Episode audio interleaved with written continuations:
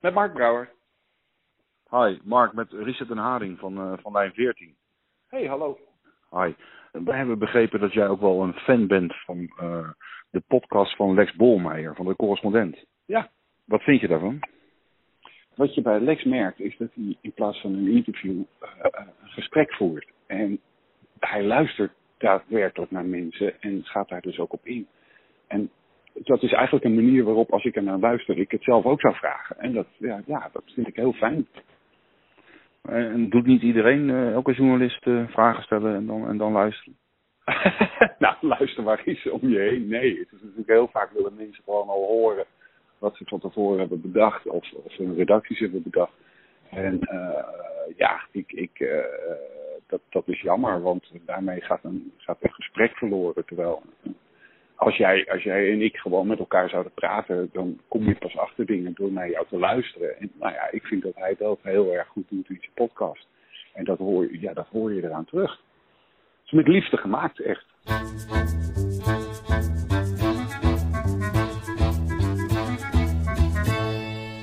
Mijn naam is Andy Clark en je luistert naar Lijn 14, de podcast over podcast. En ik ben Richard Den Haring. Vandaag hebben we te gast Lex Bolmeijer. Voor de correspondent maakt hij een podcast met goede gesprekken. Je zou zijn stem kunnen herkennen van de ouderwetse radio. Ik ben een radiomaker. Dat is ik beschouw me in de eerste plaats als radiomaker, als radioman. Ik doe het al 30 jaar voor de omroep, voor de NCRV, tegenwoordig KRO NCRV. Nu uh, maak ik een uh, programma, een dagelijks programma op Radio 4, NPO Radio 4, over klassieke muziek. Dus is vijf avonden in de week van 7 tot 8 uur. Dus een klein programma tussen twee grote blokken in. Dat beschouw ik echt als een intiem klein uurtje voor mezelf. Ik ben ook correspondent voor de correspondent. Uh, ik draag de eretitel correspondent goede gesprekken. Dat is Kijk, een, een grapje ja. van Rob Wijnberg. Ja. Dus ik maak uh, één keer in de twee weken tegenwoordig um, een podcast met een, uh, met een gast, een interview van een half uur met iemand die wij bijzonder vinden, iemand met een inspirerend verhaal. En daarnaast zwerf ik ook nog rond als freelancer met, nou ja, als, als tekstschrijver, interviewer, dagvoorzitter. Dus dat zijn de drie sporen die ik volg. Lex was de eerste met een podcast bij de correspondent. Een online medium met vooral geschreven tekst. In het begin kreeg hij regelmatig de vraag: waarom schrijf je die interviews niet uit? Zo kan ik er niks mee. Ik kan niet scrollen, ik kan, uh, het is luie journalistiek. Nou ja, en dan word je dus met je neus op de feiten gedrukt van waarom doe ik het eigenlijk? En daar heb ik natuurlijk ook over nagedacht. En ik denk dat je in die audio, door te kunnen luisteren, door alles wat er menselijk aan is, dat je nog veel meer um, uh, gewaar wordt wat de dynamiek is tussen mensen bij een gesprek.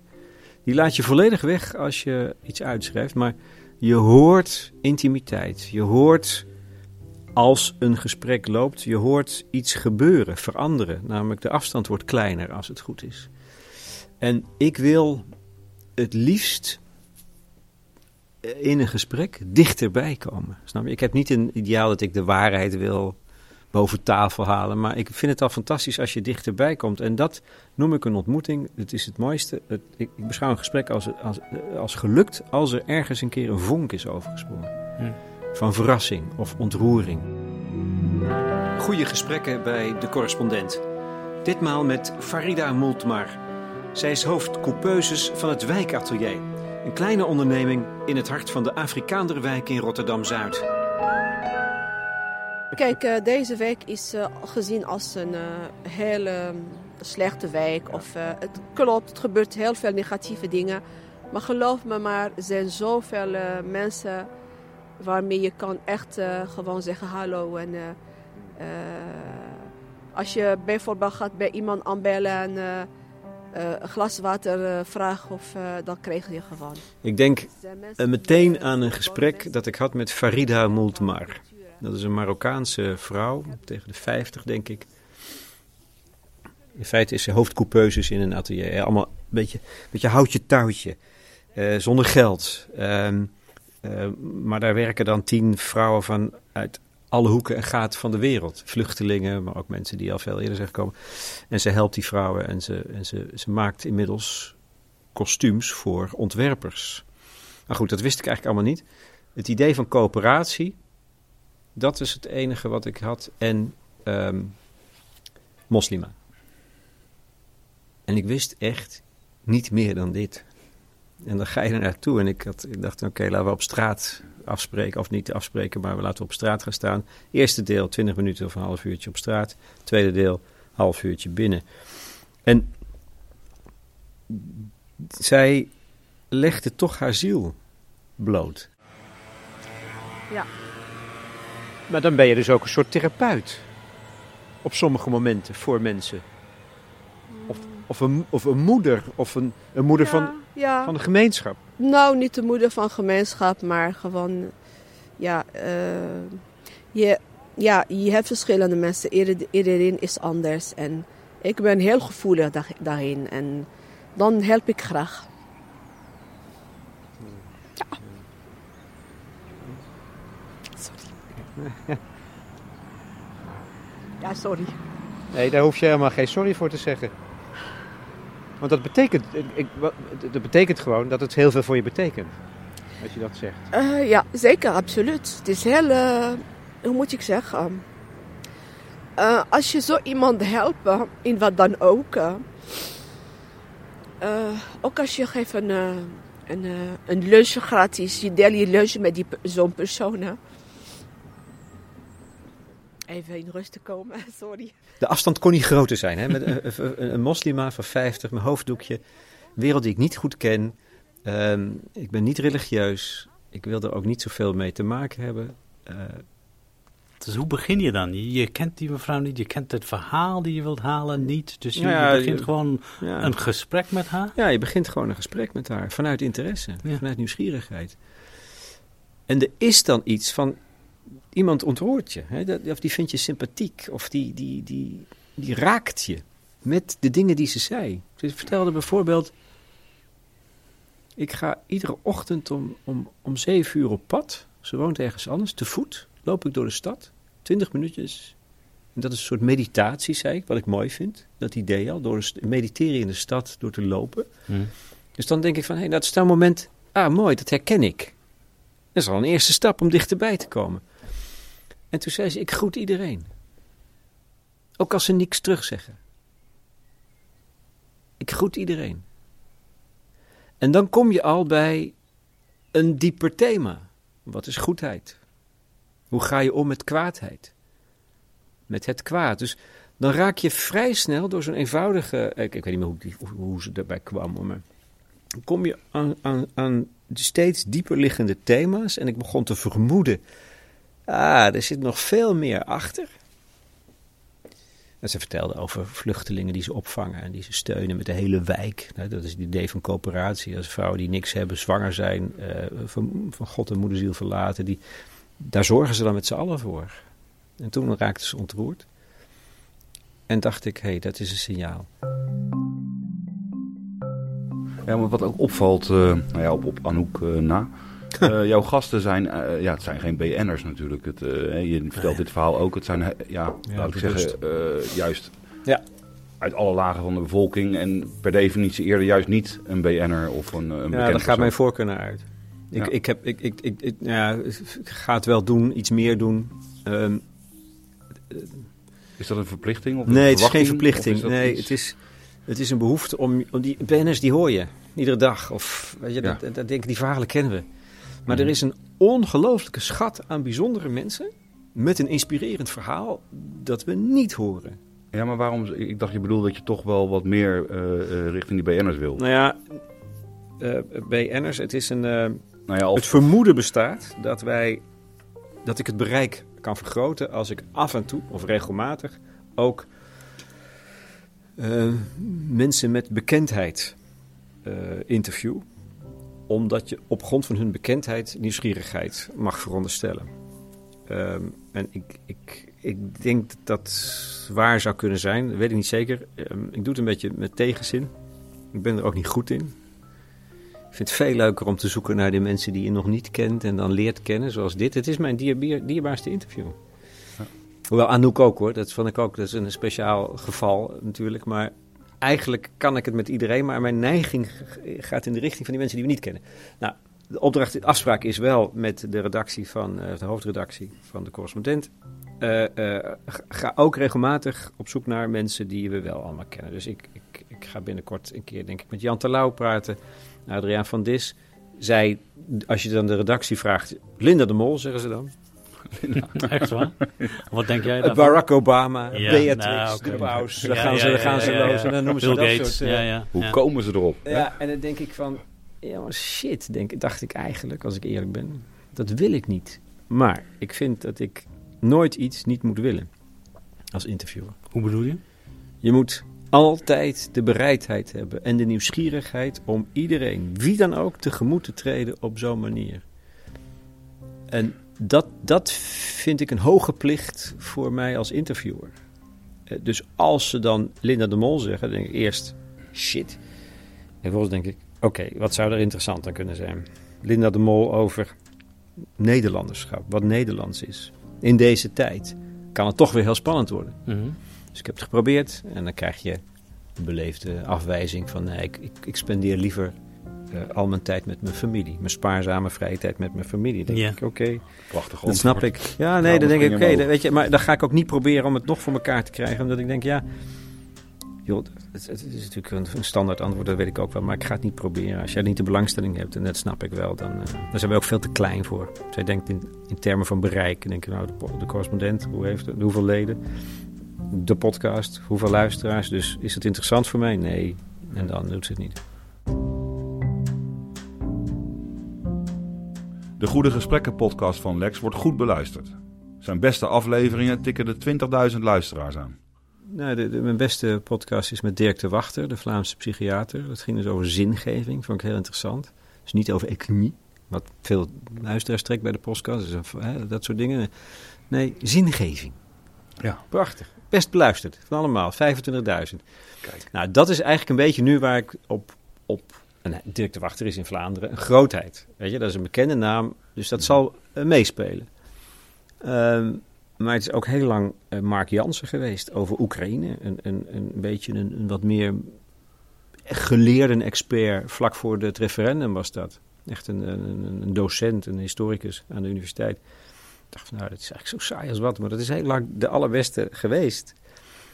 Dus, dus het heeft met actualiteit te maken. Heeft men, hebben mensen er een belang bij? Ik denk dat dat eigenlijk het belangrijke is. Hebben mensen er een belang bij om te luisteren? Hè, eh, heb ik er nu iets aan om te weten wat ik woensdag in dat, op dat referendum moet stemmen? Heb ik er nu iets aan om naar Dirk de Wachter te luisteren om beter te snappen hoe ik mijn leven moet inrichten?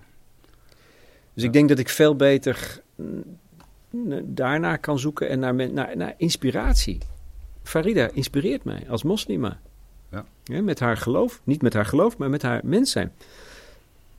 Dat doe ik het allerliefste. En ik ben ook bereid om te kijken of ik die, die, dat bereik zo hoog mogelijk te houden. Om, eh, om, om af en toe nou ja, ook, ook echt interessante en bekende mensen te zoeken. Die ook, die ook wel degelijk nog steeds een heel belangwekkend verhaal hebben. Dus dat blijf ik natuurlijk ook doen. En, eh, maar dat is een beetje. eh, Rob die is altijd van de, van de hoge ambities. Dus die zei van dit jaar allemaal 20.000. Ik denk, Dan lach ik hem eigenlijk uit. En denk ik, maar ondertussen gaat het redelijk die kant op. Ook, denk ik, omdat het bouwen is. En ik krijg gewoon, ik ben nu met het vierde jaar bezig, hè, vergis je niet. Ja, het loopt wel. Ik, eh, toen ik begon was het ook eh, minimaal. Dus dan eh, stap voor stap, het erin geloven, gesteund blijven door de eindredactie, doorgaan. En dan, nu zit ik op dit niveau. Met een interview voorbereiden is niks mis mee, zou je denken. Maar Lex heeft een nogal eigenzinnige aanpak. Ik heb een broertje dood bij de radio en daar heeft het iets mee te maken. Daarom provoceer ik graag. Aan voorgesprekken, aan eh, eh, voorgekookte interviews. Zelfs bij Casa Luna. Eh, stevige, goede redactie, geweldige mensen. Heb ik zei ik van jongens, ik wil geen vragen. Maar dan kijken ze aan van... maar hij, neemt, hij neemt me niet serieus. En dat is niet zo. Ze hebben altijd gedacht dat ik een Einzelganger was. En, maar ik heb, werk heel graag samen.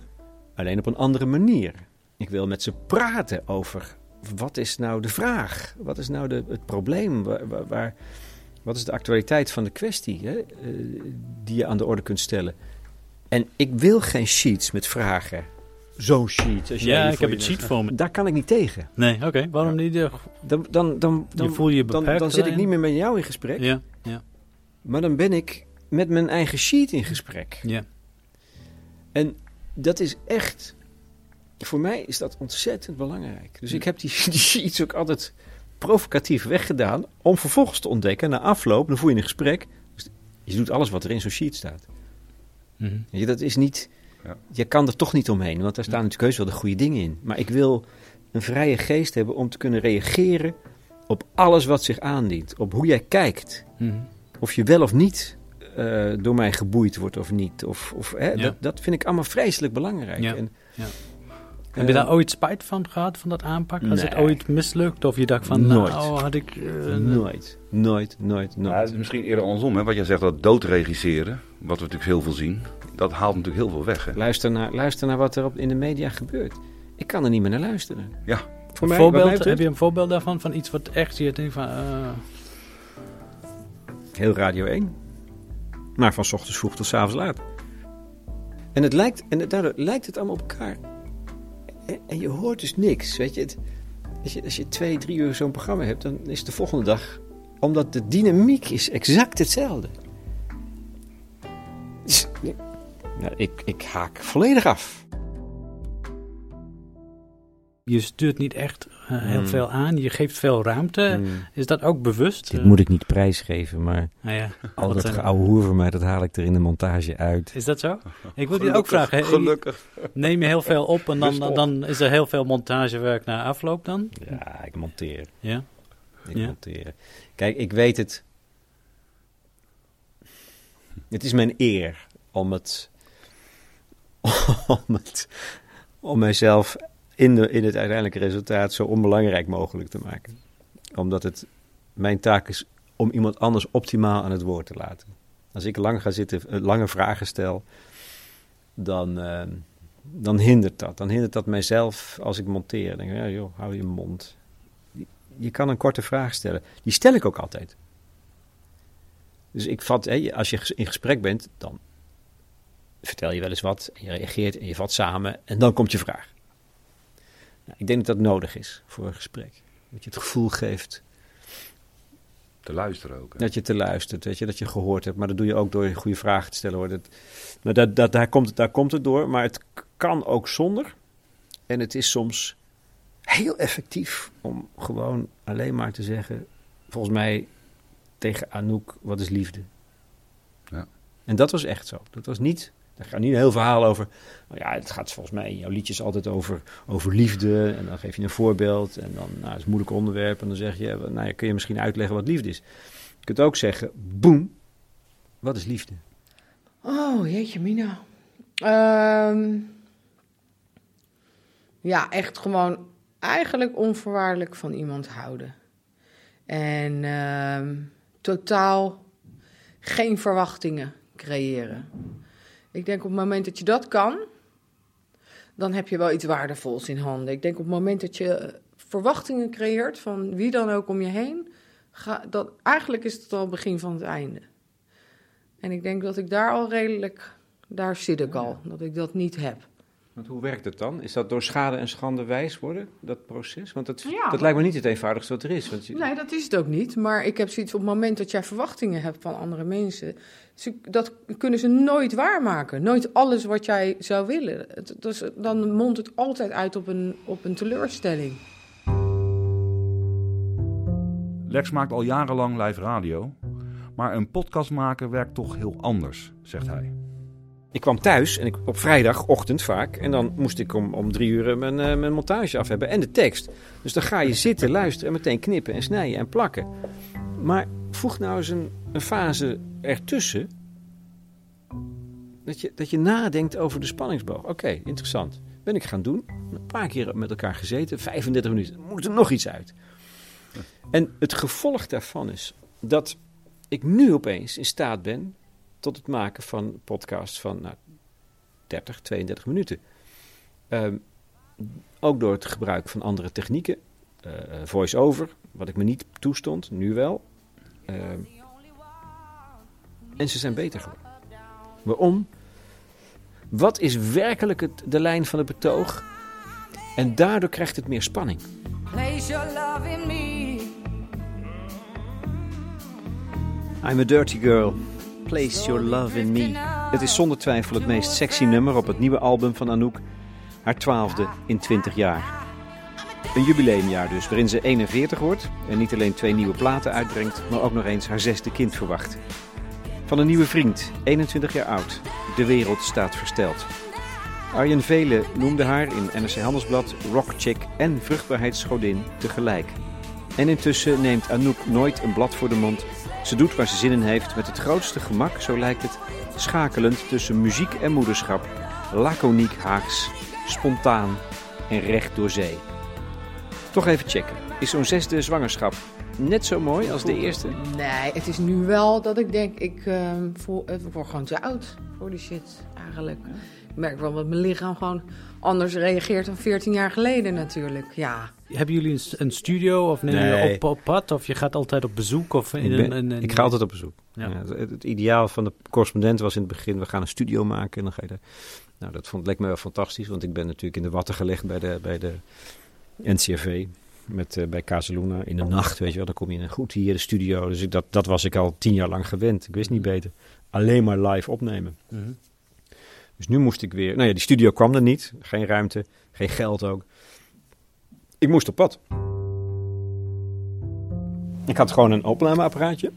Een Zoom. Ah, en 4HN is dat, geloof ik. Ik heb nu inmiddels de tweede, dus Pro- Pro. En een, en een microfoon, een Zen, oude Sennheiser had ik nog. Had ik nog liggen, weet je wel. En ik dacht, ik ga gewoon doen alsof het live is. En hoe gaat dat dan? Ik dacht, nou ja, gewoon, dit begint en dan ga ik gewoon drie kwartier doen en dan, dat is het dan, live. en dat was de vergissing. Dat was een vergissing. dat, ging helemaal niet. Wat ging er mis? dan? Freek zal, het ging niet mis, maar ik dacht, dit, is, dit klopt niet. Weet je, het klopt niet. Het is niet live. En ik, ik, ik, dit, dit is niet leuk wat hij nu zegt. Of dat moeten we dus... Ah, maar, daar- hè. Dus ik, ik raakte gewoon... Ja, het is gewoon niet waar. Het was gewoon niet waar. Ik kon het niet pretenderen. Dus het was ook, vond ik mij, eh, dat is helemaal niet een goed interview. Het, het, het- de klank was niet goed. Eh, de, de montage uiteindelijk ook veel te lang. Dus dan denk je van, nou, dit is toch niet zo geweldig. En de tweede keer bij Robert Wendt, een hele briljante econoom, die praatte zo zachtjes. Man, dat, dat, dat, dat ruiste aan alle kanten. Dat was ook helemaal niet goed.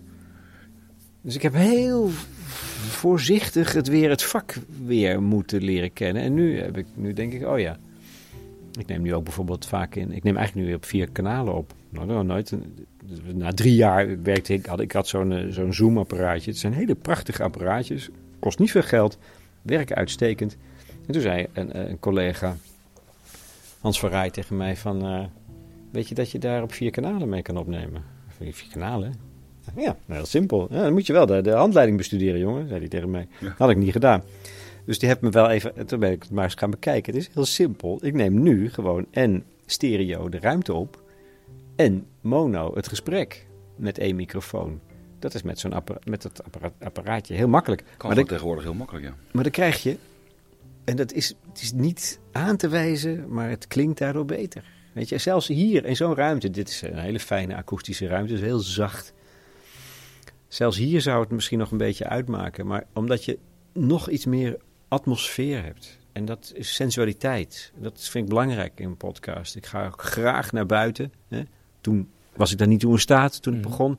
Nu denk ik, ja, ik ga weer wel op straat staan. Met Farida ging ik op straat staan, in de stad. Want dit is waar het over gaat.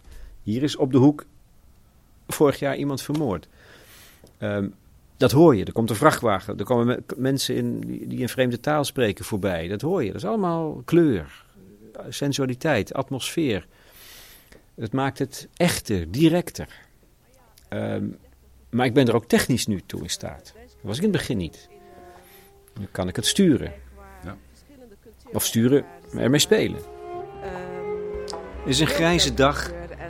Stabiel herfstweer, een sluier van mist hangt over het immense plein.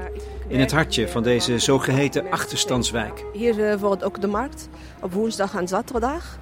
Eh, wij geven ook zelf hier modeshow, wordt ook heel veel activiteiten. kan je je nu niet voorstellen, modeshow hier. Ja, midden van de markt, modeshow. Ja, absoluut. Ja. En dan ga je daar tussen de kraampjes staan. Eh, niet ik, maar de modellen.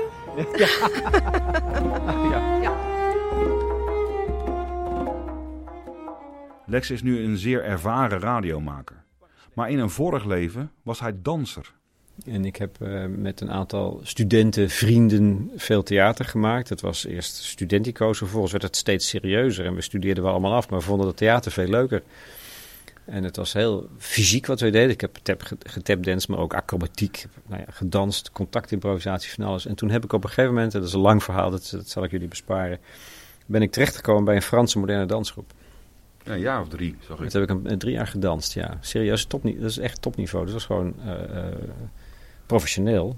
En ik was helemaal geen danser, maar ik kon wel Nou, meekomen. Maar, Jij zegt zo, eh, wat, maar ik, ik kan me bijna niet voorstellen als je niet echt gedreven bent. je zegt ik was helemaal geen danser, maar ja, dat is toch wel bijzonder dat je op dat niveau drie Ja. jaar in Frankrijk, Ja, zeker. Parijs dat volhoudt. Het is ook echt het is ongeloofwaardig, maar het is echt gebeurd.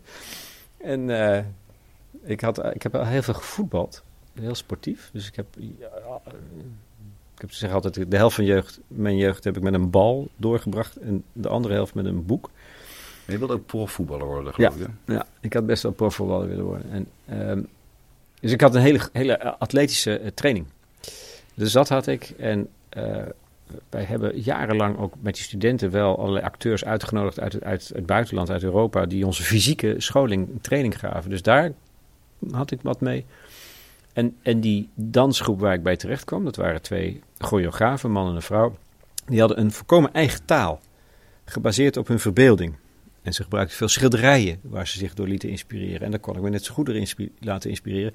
Maar niet een specifieke eh, danstechniek. Ik heb daar audities meegemaakt van zeer geschoolde dansers in de moderne dans die daar voor, voor de bijl gingen. Hè, omdat ze niet snapten vanuit hun techniek wat ze vroegen. En ik had, was niet gehinderd. Ja, jou Dus- lacht dat beter.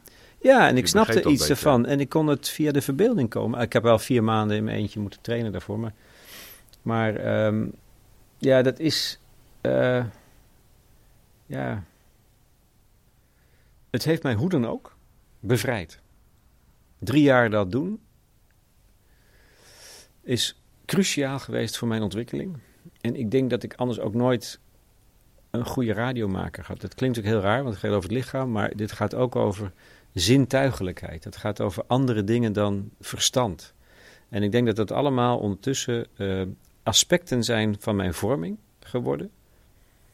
Een gevoel voor ruimte, eh, gevoel voor afstand, voor intimiteit, voor beweging, voor ritmiek.